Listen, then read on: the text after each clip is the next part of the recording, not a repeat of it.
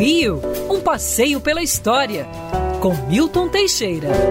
Amigo ouvinte, dia 23 de março de 1869, o imperador Dom Pedro II assinava um decreto nomeando Luiz Alves de Lima e Silva Duque de Caxias. Ele foi o primeiro e único duque do Segundo Império. A ordem de nobreza era a seguinte: o nível mais baixo era barão, concedido a qualquer um que prestasse bons serviços à pátria. Depois tinha o visconde, o conde, o marquês e finalmente o duque.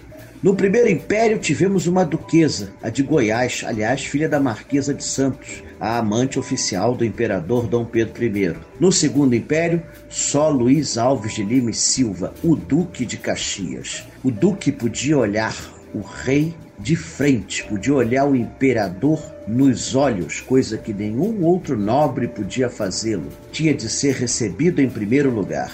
E pudera, Luiz Alves mereceu, participou de importantes combates pelo Brasil, chefiou as tropas brasileiras até 1869 na Guerra do Paraguai, venceu todas as batalhas em que participou, levou o Brasil à vitória. Realmente era já à sua época um grande herói Luiz Alves morreu em 1880 e hoje ele repousa no Panteão de Caxias, em frente ao Quartel-General do Exército, Campo de Santana.